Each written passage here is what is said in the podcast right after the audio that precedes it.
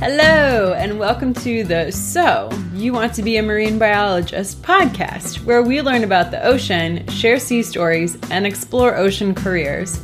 I'm your host, Kara Muzia. Let's dive into today's episode. Have you ever wanted to explore the underwater realm but aren't sure how to get dive certified? I've got you covered head over to marinebio.life slash scuba for beginners and grab your copy of my new scuba guide. In it, I cover the different certifying agencies, gear, lingo, and the number one thing to look out for when you're getting certified. This guide will leave you confident in how to become certified and ready to dive in. Head on over to marinebio.life slash scuba for beginners to get your copy and get diving already. marinebio.life slash scuba for beginners. Hey, do you want to help the oceans? Have you considered a career in marine biology, but maybe just aren't sure where to start?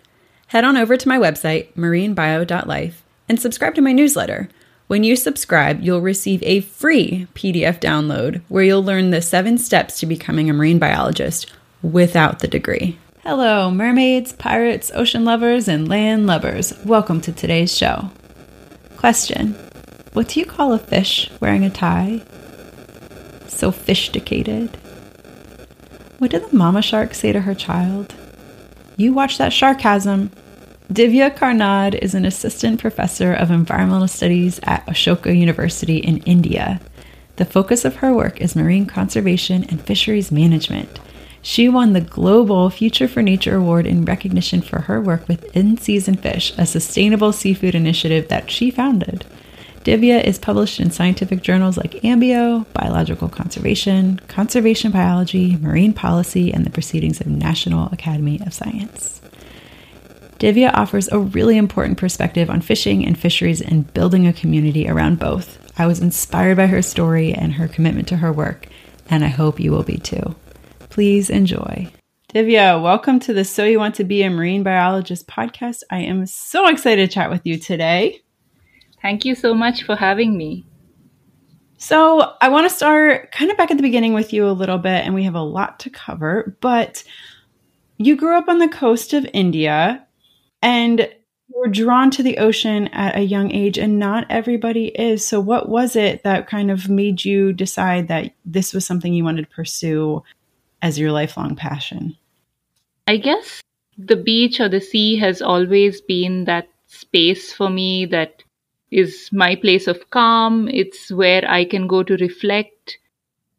It's the one place that, you know, time kind of stands still and gave me an opportunity actually to observe life around me while I was at the beach looking for this calmness. And that's what got me really interested. And I don't think I, I can ever forget that. And I'm definitely more of a beach person than a mountain person. So yeah, that's what got me here. So you knew right off the bat that you wanted to go to school and study marine science. Did you have like a specific topic in mind, or were you just, I want the ocean and I'm going to go learn more about it? Yeah, I wasn't very particular. In fact, I wasn't completely focused on marine science right at the beginning, but what really got me into it was an opportunity to volunteer with a conservation organization that was doing active conservation work right in the city where I lived. And it was really strange to me that I had grown up for almost 17 years not even knowing that there were uh, actually these wild marine organisms, basically sea turtles, that were coming up to the beaches in the city where I lived. And, not only had I never known about it, I had also like never even encountered one, despite you know going to the beach all the time. So working with this organization really like blew my mind in terms of the kinds of things that we could do. Just being in a city and just walking on the beaches during our spare time because we were you know relocating nests and protecting hatchlings and doing a whole bunch of you know really hands-on stuff. And this i think uh, also gave me an appreciation for all the people who worked in the sea, like the fishing communities there, because very often they were our partners in doing all this work, even though they once were people who used to eat turtle eggs or uh, turtle meat. And uh, once they saw us being passionate about this, they were just like, okay, we will help you. And so uh, it really gave me an opportunity to not only know the animals of the of the seascape, but also the people. Yeah, that makes a lot of sense. So you grew up on the coast. Did you have fishermen in your family? Was it part of your life growing up at all? So I don't have fishermen in my family, but I did encounter the women from fishing communities a lot while I commuted to school or college. And I don't know how much you know about India, but the society here is pretty patriarchal and there's a lot of regular, everyday sexual harassment that happens, particularly if you're using public transport and trying to get from anywhere to anywhere else. And so, in these situations where, uh, particularly as a young teenager when I didn't know how to handle these situations. The women from the fishing community were really my saviors because here were these women who were very unusual in Indian society because they were the ones who were selling the fish and so they had the money. Um, and so as a result, they had a lot of power and they would work in these groups and they would always travel in groups. And so anytime anybody, any man was acting funny with anyone, you could always rely on the fisher women to sort of come to your help, even if no one else did. So many times I've seen them do this to others, and they've also helped me out in this way by literally just kicking the guy off the bus if he had tried something with me. So, I, mean, in that way, they were always like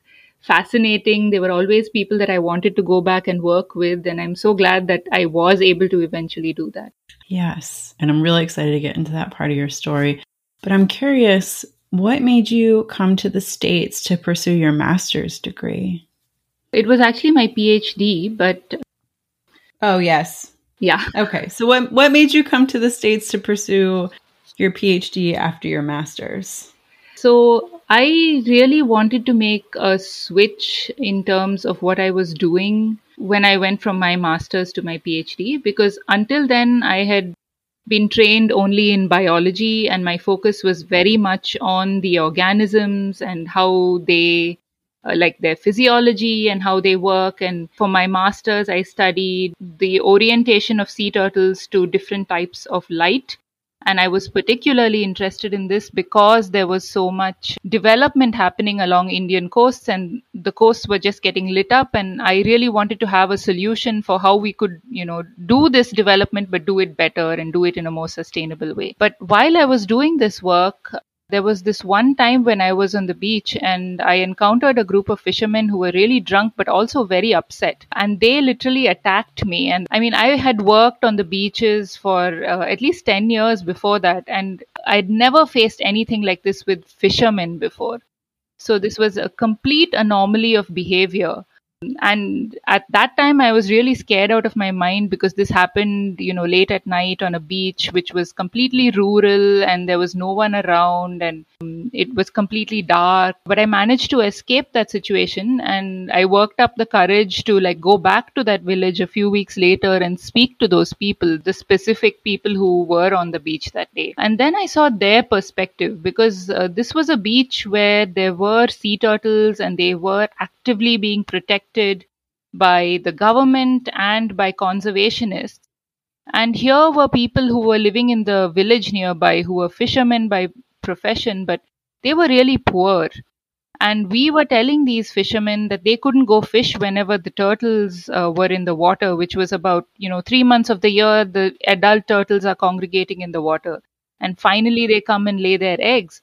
And then, like a month and a half later, there are these millions of sea turtle hatchlings that are going back into the water. And so, once again, they can't fish. And then, after that, there was the regular annual fishing ban, which is imposed every year by the government for the fish to sort of replenish. And so essentially, it was about six to seven months of the year we were asking these people not to fish. And we weren't doing anything to compensate them. And these were really poor people. And it was obvious that they were desperate. It was obvious that, you know, coming from a completely different economic background, they were looking to me to find solutions. And I tried to justify that I was just a student or whatever, but I see now how I was being perceived in their eyes. And so it made complete sense that, you know, they would react the way they did. Uh, and so that one encounter and this explanation that they gave me really made me change my mind about how I should approach, you know, marine science. And I realized that at least in the context of India and a lot of the global south, here are these people who are like mines of information. They know everything about what's going on in the sea. And we're sort of just keeping them completely out of the picture and treating them as threats to conservation instead of including them. And I thought that that was completely the wrong approach and we needed to do it differently. And so I decided instead of biology, my PhD would focus on the social sciences so that I could learn how to, you know, more robustly and scientifically actually include these people in conservation. That's so brave of you to go back. I mean, to be attacked and then to go back and face your attackers takes an amazing amount of courage. I mean, it was just honestly like I was completely bewildered about how these usually very nice people would behave this way. Because for years and years they had been so nice to me much better in fact than the the people that i regularly encounter in cities and things like that okay so you had a relationship with them and then they turned i could see that so i guess why the united states though i mean you had studied up until that point in india and to study social sciences and cultural differences in a totally different country in one hand makes sense but what made you jump the pond the big pond so there are a couple of reasons. For one, it's pretty straight-jacketed in India. If you if you start out in the sciences or if you start out in biology, at least, you know, 15 years ago or whatever, there weren't really any options for one to switch into some other discipline at all. So it would have been almost impossible for me to do that in India itself. So I automatically began looking outside. But I was particularly interested in the US because I had attended some conferences before where they were describing various types of marine sciences and so on. And I did feel that universities in the US really provided this wider perspective that would allow me to still sort of dabble and retain some of my biologist identity while I, you know, went on to do something else. And I did get to work with really amazing people who have are social scientists of fisheries and of the marine world. People like Bonnie McKay and Kevin St. Martin at Rutgers universities are sort of like the top people who are doing this sort of cutting edge marine social science. And so I really wanted to work with them particularly. That's awesome. So when you come back to your home country, you have a whole new fresh perspective on things. So is that what inspired you to start your in season fish?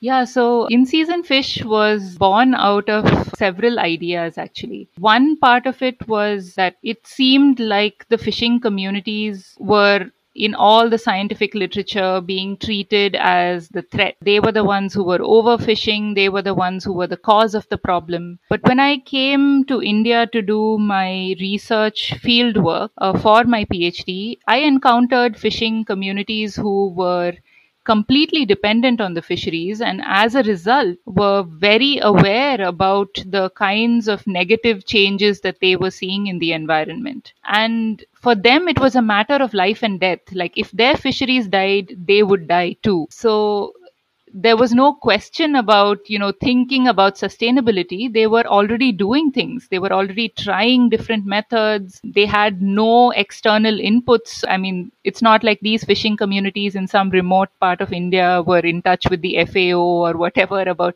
how to do things sustainably. So they were just doing these things by trial and error. And they, some of these communities actually hit upon some successful strategies that have now also been recognized by the FAO and other such organizations as being sustainable fishing methods. Uh, so things like, you know, short soaking times for net and, you know, just checking the nets often to ensure that they're catching what they really want as opposed to some you know some sort of bycatch uh, and making sure that they adjust the net either in terms of depth or in terms of in which current it's positioned so that they end up catching what they really want to. I also encountered fishermen who did not want to spend too much time out in the ocean. They were just, you know, soaking their nets for about four or six or uh, at the most 10 hours and coming back every morning. They would go out at night and come back in the morning. Uh, and this was unlike the regular fishermen who would be out for days and days and days, you know, looking for their biggest profits and things like that. So when I asked these fishermen why they were behaving in this strange way, which seemed like counterintuitive, they sort of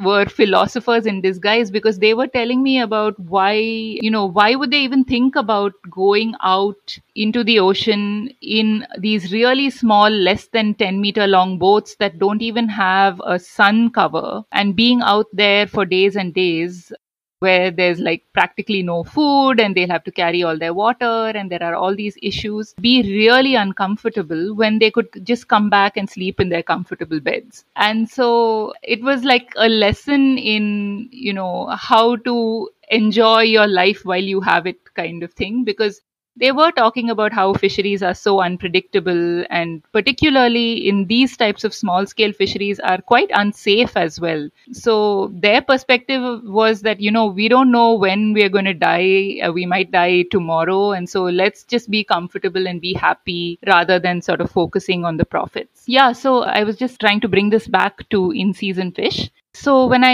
encountered these fishermen who were fishing in these really strange ways, I mean, really sustainable but economically strange ways, one of the things that I encountered was the fact that while fishermen were trying this, they were often not able to sustain this for long periods of time because the markets did not want to buy what they caught when they fished in these sustainable ways. So to explain this, I have to like take a step back to just say that because India is a tropical country, uh, we have a huge amount of biodiversity, not just on land, but also in the water. So, unlike some temperate countries where you have huge schools of just a single species, in India we have relatively small schools but of hundreds of species. And so, when people were fishing in these more sustainable ways, they ended up catching this huge diversity. And while I was doing my work, I began to record what it was that people were catching. And I found that even if you excluded, you know, the threatened sharks and the dolphins and all those things, uh, you were still ending up with over a hundred different edible varieties of fish being caught every day from just one or two fisheries. But when what the fishermen were complaining about was that the markets were only willing to take about 20 of these species because that's what really sold in urban areas, and the urban markets were the real profit making markets for them. The rest of it was basically originally they used to just discard it or just eat it locally at home or whatever. Or uh, now it goes into really low value things like pet food and fish meal and things like that. So that really doesn't give them much money so if they go out, you know, with the intention to catch a hundred, but only 20 are sold, then they're sort of forced to go back out five more times, which is what is leading to the overfishing. So this made me think that I really needed to work uh, less with fishermen and more with the consumers to make them aware about, you know, what's happening out there in the ocean and how by just changing the way that they eat, they could really contribute to this sustainable revolution. Yes and educating consumers, right? It's it runs runs all industries. It's super important, and that's a really good point that you bring up. And I was on the In Season Fish website, and it's really like a little app, and it makes it very simple for consumers to understand what fish are being caught when, right? So you can choose where you are in India, and then choose the month, and then it just tells you like what fish to eat and what to avoid. And you know, if anybody's a chef out there, it's a little bit of a test to see what how to prepare the different fish. Yeah, so the idea there was to tell people not only what to eat in which season, which we've sort of put together based on the breeding seasons of fish. So you avoid the breeding season and eat the fish during other seasons, but also to kind of showcase the diversity of what we have. So we have about over a hundred species on the website. And another important part of this was to also look at supply chains just because they were so opaque and so difficult to understand that it completely made sense that consumers knew nothing about what was happening in the ocean so we did want to like change this around and have people go directly to the small scale fishermen who were fishing sustainably and buy from them. And so before the pandemic, actually, we used to have a program putting small scale fishermen directly in touch with uh, either consumers or restaurants so that we could create these, you know, direct, transparent supply chains where the fishermen who wanted to fish sustainably could directly benefit. That's awesome. So, how has that changed since COVID? Yeah, so during COVID, of course, we had really extended shutdowns in India. And during this time, of course, everything, like all these things collapsed. But, and unfortunately, many of our restaurant partners also did not make it through the pandemic. So we've had to sort of, you know, go back to square one in terms of that part of the program.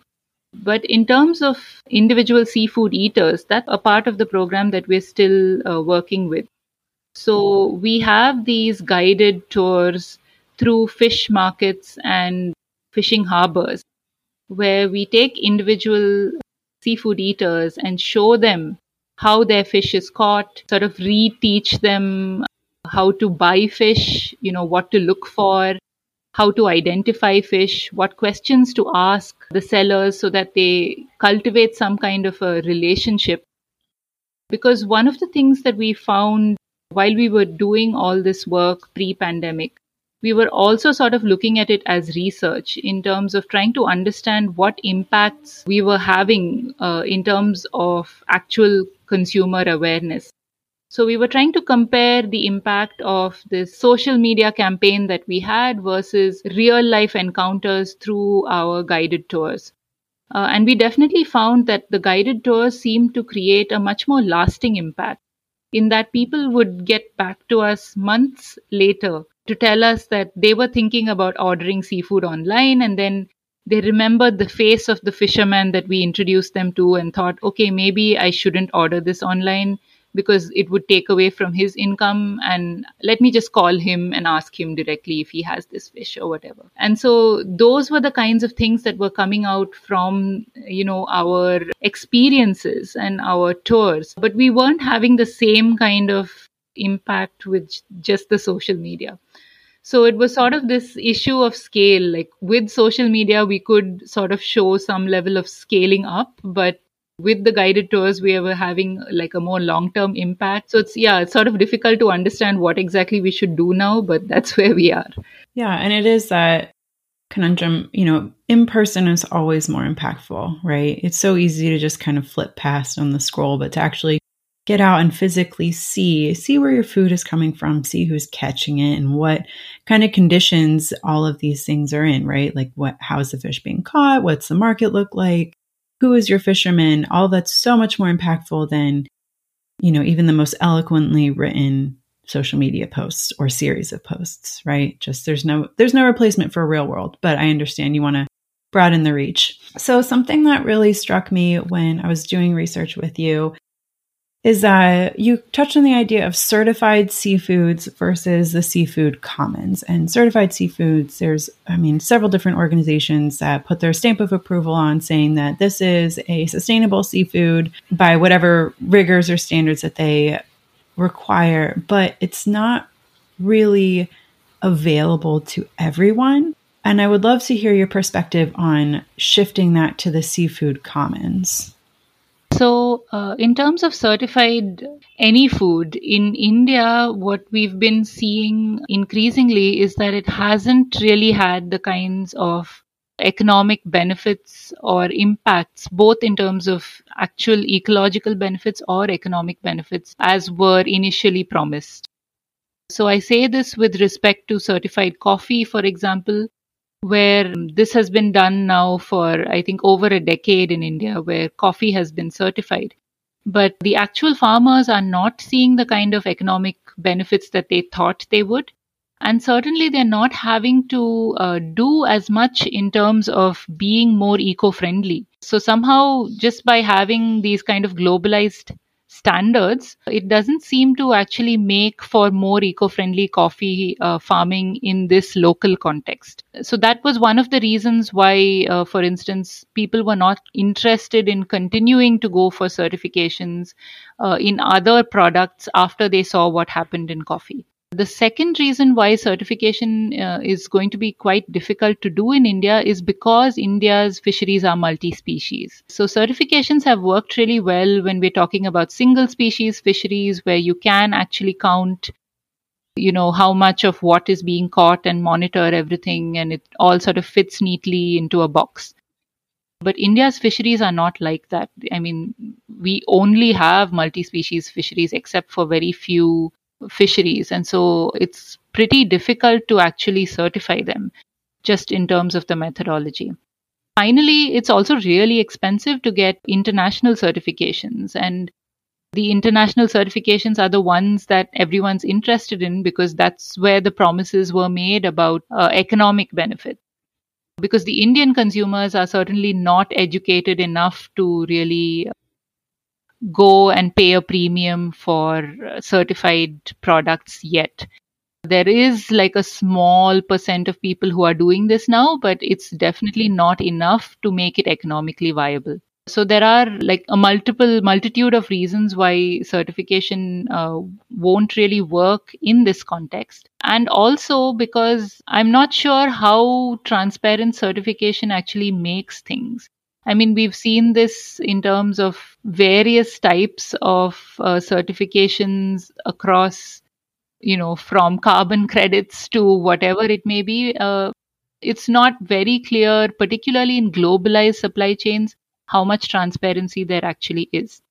So instead, what our aim was to sort of make local people feel more responsible for what is happening within their local environment. What I was noticing was that people who I saw as deeply connected to what was happening in the oceans, people like chefs and restaurant owners, did not see themselves as stakeholders at all, which didn't make sense to me at all because they were the ones who were driving all the trends in who's eating what seafood. So I really wanted to, you know, wake them up and make them open their eyes to what they were doing because they really had no idea about the impacts of their actions. And all these people, you know, people who live in cities and a lot of people are now trying seafood for the first time because they've moved from other inland areas or they were sort of restricted by certain societal norms to be vegetarians before and are now trying non vegetarian or seafood. So, all these people are having an impact on what's happening in the oceans and they just don't see it. And so, I just wanted to ensure that people on all sides of the supply chain see what is happening on all sides of the supply chain. Like just to make this all very visible. And then if they continue to you know take actions that are unsustainable or whatever then it's on them. But right now they just don't know. They have no way of knowing what's happening out there in the oceans. And so what i realized is that we keep harping on how the fishermen have to you know come together and manage the fishing commons and there's a lot about this in the literature as well. Uh, but we don't see how the fishermen's hands are tied by markets and supply chains and all these other things. So it's really important that it's not just the fishermen, but it's everyone in the seafood supply chain who has to come together to manage the fishing commons. So we can't think about it as fishing commons anymore, given these kind of globalized economic practices that we have. We have to think about it as seafood commons we have to think about the person eating fish tomorrow in a restaurant as being one of the important decision makers for what is going to happen to that fishing commons. So this is what we're trying to achieve by you know getting people to buy from their local fishermen and creating these transparent supply chains because we want them to see how their actions have an impact. Yeah absolutely. It brings to mind the saying think global, act local. And it's one of the best things that you can do is, again, to know source. Where's your food coming from? And how is it impacting the environment that you're in? It's a really good point. Yeah, with seafood being like the last wild food that we're eating, I think it's particularly important to think about it and think about it differently than just farming or other things we chatted a lot about the fishermen and getting them involved and your work is being recognized. You won an award for some of the efforts that you're trying to do, and that was the Future for Nature Award. And it really has, I feel like, expanded and really broadened the reach of the work that you're able to do. So, would you chat a little bit about the Future for Nature Award and what that means for your work? So, the Future for Nature Award was basically to recognize how an initiative like In Season Fish can go beyond just talking about sustainable seafood, but can actually be used for the conservation of any threatened marine species. But also, I was particularly focused on sharks and rays, and those are like some of the most threatened marine species anyway that are globally recognized. So, this award was to recognize the fact that this is sort of an innovative program that has a wide reach in marine conservation, going beyond sustainable seafood and also looking at wildlife conservation effectively. I was really shocked when I got the news that I won it because I mean, I had never won anything like that before. And also, it, it's a global award. And I mean, doing this, what I thought was a small thing in like a remote part of India, I, I mean, I really did not expect that it would get global attention at all.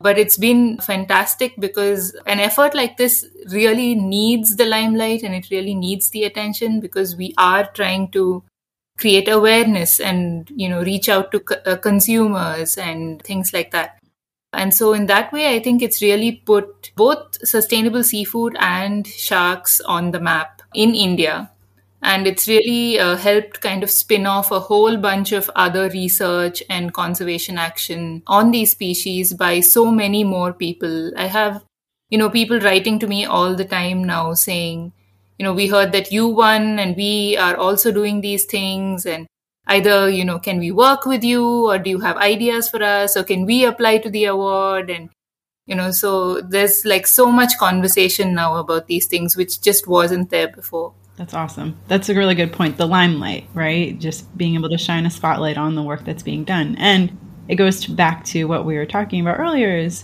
you act local but you think global, right? So like your local actions are having global repercussions and that just really highlights it. So something that I read when I was doing research on you that really struck me was that in the early 1800s sawfish rostrums, which is like the actual saw part, which gives them their name, were like washing up on beaches. Like they just used to be very prevalent in India. And then now it's just such a rarity, right? To even see that, to even see the fish and like you're reporting sightings of the fish where they used to just, pieces of them used to be in abundance washing up on the beach. So, what was it that motivated you to turn your lens on sharks and rays? So, I had worked with threatened species that were protected by Indian law, like sea turtles. I had worked on them before, and I could see how the both the recognition that they were protected by Indian law and also the general awareness among people that these are protected species, along with a lot of grassroots conservation effort, really made a difference. And I could see how sea turtles were being protected. But sharks and rays occupied this strange place of being uh, somewhere in between commercially acceptable species and being threatened species because at the time when I began my work, some of them were considered least concern on IUCN, and so it was perfectly fine to keep trading in them. And yet there were others that were endangered. And out of like 170 or more species that were found in India, only about seven were actually protected. There was a lot of confusion about whether those species even exist in Indian waters, and there are like lots of issues with the ones that were protected. But yeah, so they were sort of in this gray area of being like kind of endangered, but then also commercially viable. And I was really interested in that kind of complexity and the fact that they needed to be protected, but they weren't. And so I felt like doing something on this group I could really make a difference. And by, you know, sort of finding exactly what was driving their fisheries, maybe I could help this group of species in some way. Just like how all the conservation efforts have helped sea turtles and all these other uh, species that are now receiving quite a lot of attention and protection. So, what is the culture like surrounding sharks in India? I understand there's a dish that people are eating the sharks as well in India? Um, how do the fishermen feel about, you know, when they catch sharks? What does the culture look like around sharks? So I think maybe about 50 years ago, there was a culture of fishermen going out to catch very large sharks as a sort of rite of passage. especially when young fishermen had to kind of graduate to going out on their own boats. They would be asked to go out, you know, into deep water and catch a shark with a single line and a hook. And so that was like considered like this big cultural event. But now with nets and motorboats and things like that, it's not such a big deal to catch a shark anymore. So that culture has kind of died out and instead sort of been replaced by this entire culinary culture of people, particularly from lower income groups, depending on shark and ray meat as an important source of protein. So, because shark and ray meat is kind of strong smelling and strong tasting, it hasn't been a real favorite among people who can afford to eat other things. And so it's typically been lower priced than many other uh, seafood varieties. And so it's been something that lower economic group people depend on, which has sort of worked okay for the trade for some time because there was no wastage involved. Like if sharks were caught for their fins, they were also being used for the meat and so on. But because of shark biology, where they don't produce thousands of eggs at a time, they just have a few young at a time. And so the rate of fishing was something that was way beyond what the populations of sharks could actually sustain. It wasn't very long before all the populations started crashing. So, what did it look like as you started to dip your toe into this. You've already been on the ground talking to fishermen with your turtle work, right? So it just kind of was like a continuation of that. Yeah, so I think for one, it's such a diverse group of species. We're talking about sharks and rays and guitar fishes and sawfishes and, you know, such a huge variety. And so it's very difficult to even get fishermen to talk about all of them in the same breath. So they are willing to make concessions for some species in certain locations. For instance, there are parts of the west coast where guitar fishes are not really very economically valuable.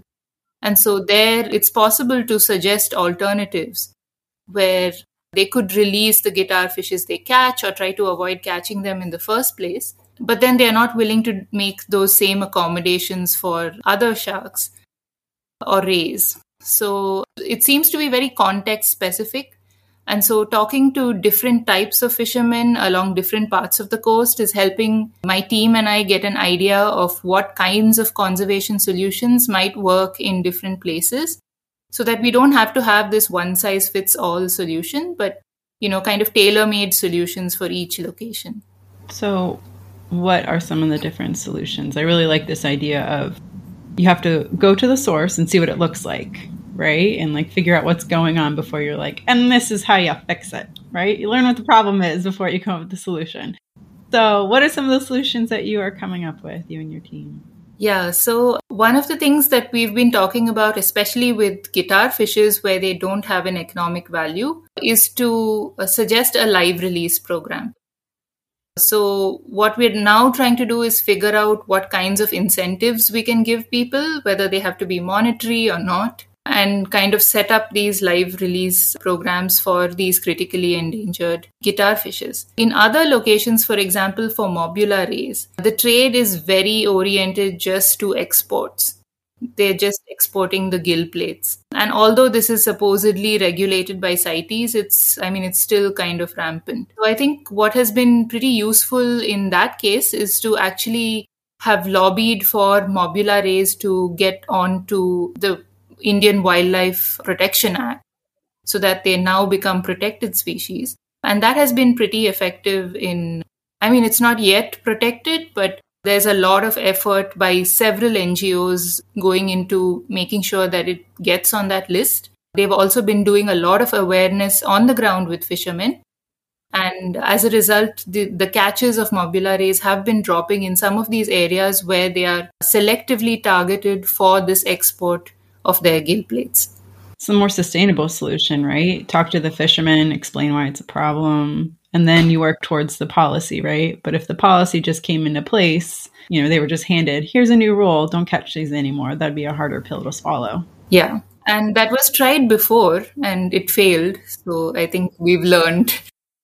Okay, fair. So you're educating fishermen. You have sh- like shark ambassadors that are going out and talking to these fishermen. Are they they're just going in when, the, when they're coming in and kind of looking at their nets? What does that look like? What we have is a group of people who are out at fishing harbors and beaches almost on a daily basis across different parts of the country and they're checking what fishermen are catching and talking to them and you know doing either like formal interviews or just informal chats. And as a result building a kind of you know rapport with the community. And once that happens and especially once the community realizes how much effort you're putting into this i think they kind of really value uh, anything you might have to say after that. So just to give you an example someone that i was working with continued to you know live and work with these fishing communities through the whole covid pandemic. And i think the communities really appreciated that because uh, everyone else had pretty much just shut themselves off and the communities felt pretty stranded.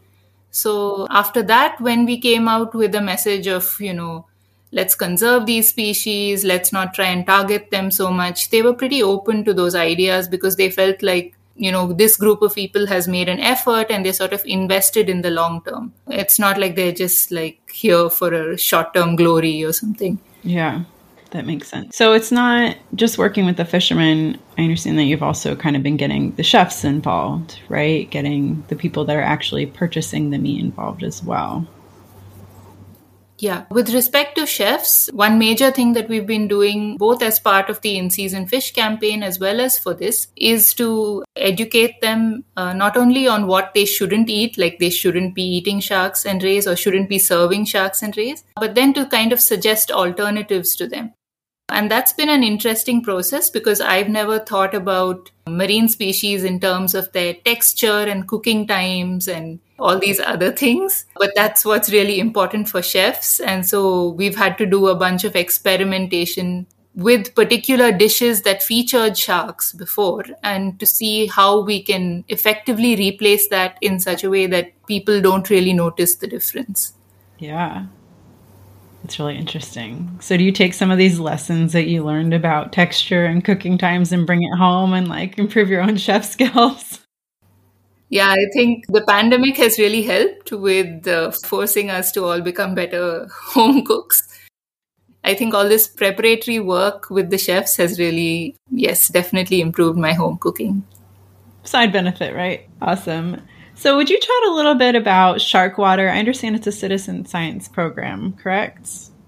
So, we haven't yet launched that completely. We're still sort of trying it out with the people who are within our own network, and we haven't yet launched it to the public because we did realize that it was going to be quite difficult for us to figure out exactly what format we needed in terms of pictures. And sharks are some notoriously very difficult to identify. And so we would need certain very specific things to be able to do anything with the data that we got from the public. Uh, and so we're sort of still working on a program that will help the public identify what species they're, they're photographing and in that way not just provide data for us but also educate them in the process yeah. So the idea is that they're going to markets and looking at these sharks and identifying them that way, right? It's not like they're going swimming in the water and trying to identify these sharks. Get the people that are already involved, iron out the kinks, and then you open it up to the public. Because, yes, shark identification is challenging.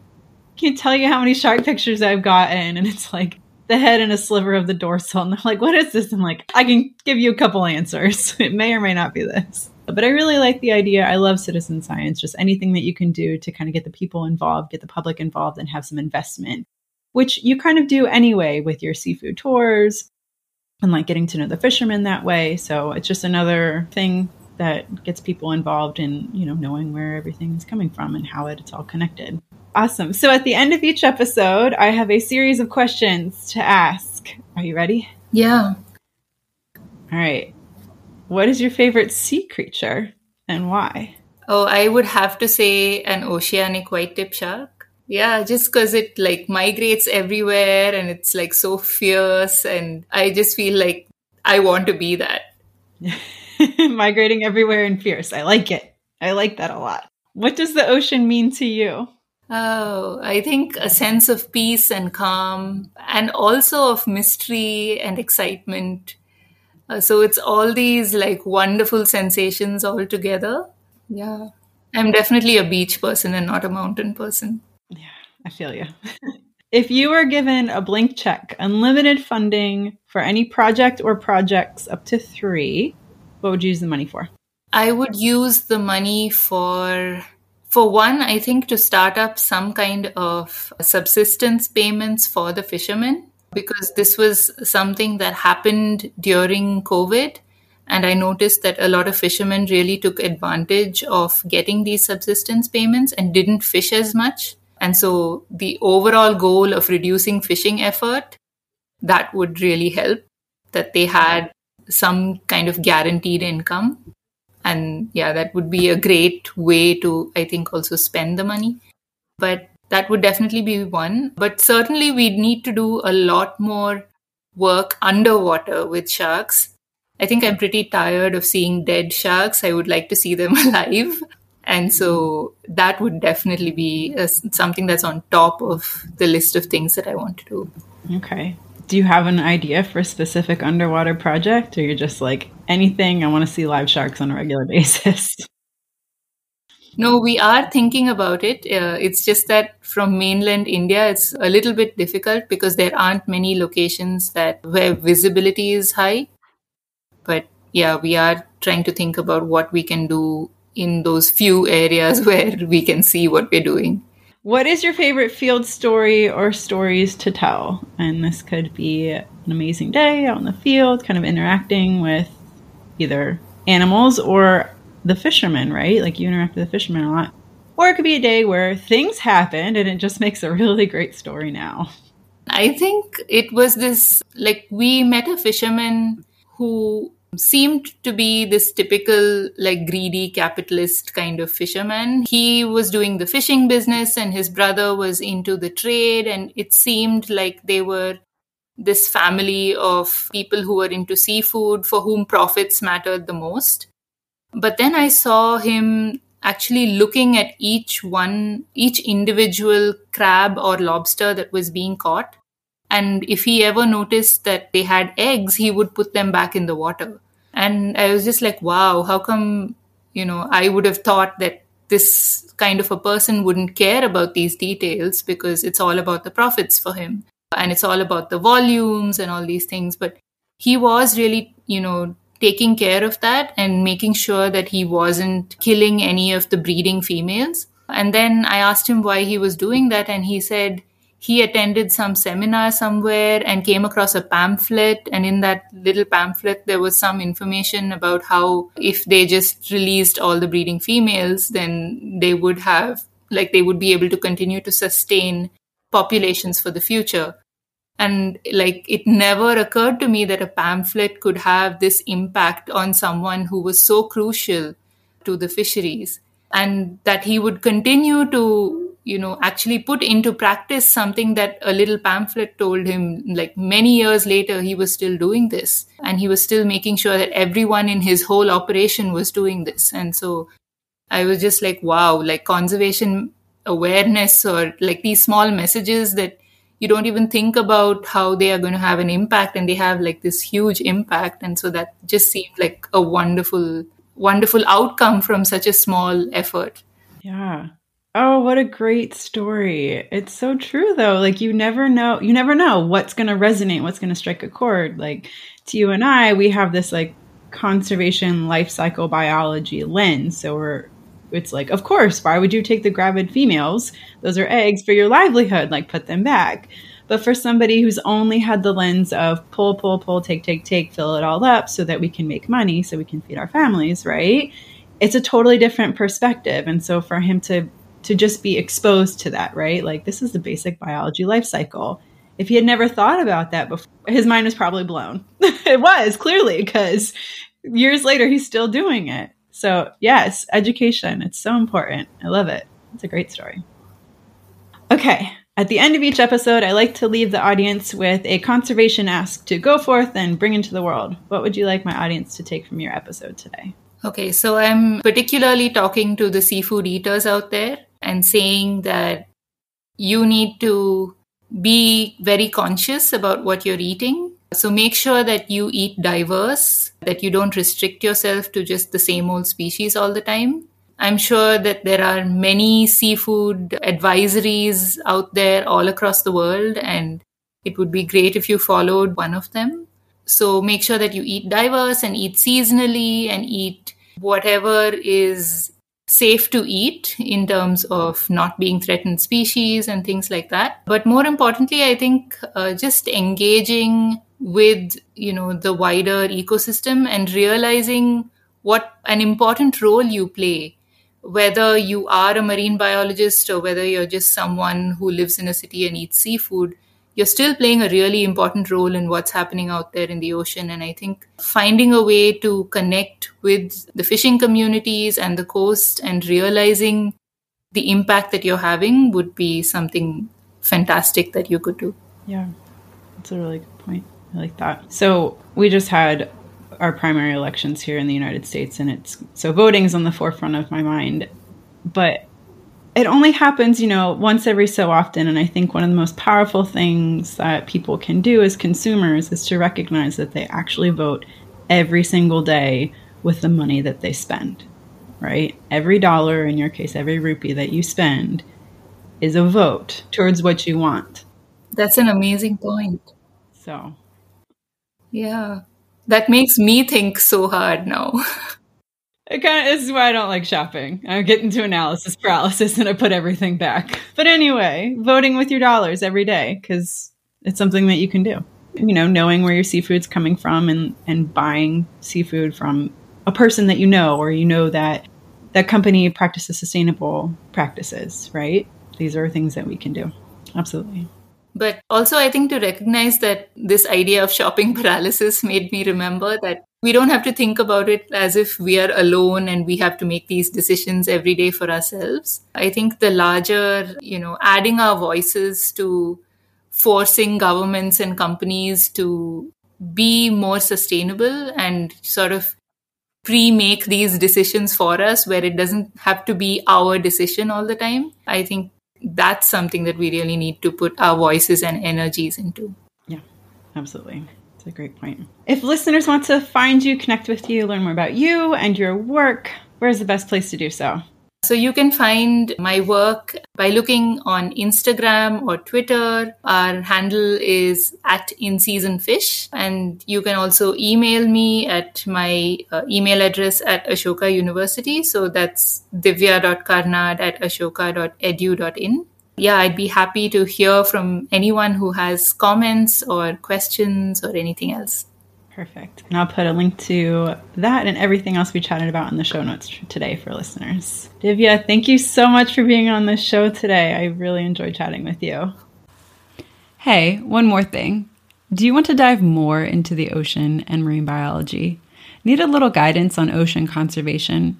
Head on over to marinebio.life backslash resources. We've got book recommendations, job posting pages, conference suggestions, and ocean friendly products.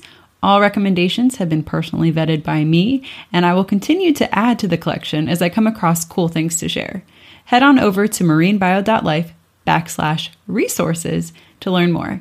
See you over there. Thank you for listening to today's show. I'd love to hear any insight you've gleaned. Leave a comment in the show notes or send me an email over at marinebio.life. If you enjoyed this episode, leave a review and, of course, share with your friends. If you want more resources for ocean news, including conservation topics and careers, plus personal insight from me that I just don't share anywhere else, join me at marinebio.life and sign up for email updates. Keep after your dreams and making waves in your community. One person can make a difference. Thank you so much for listening, and I'll catch you next time on the So You Want to Be a Marine Biologist podcast.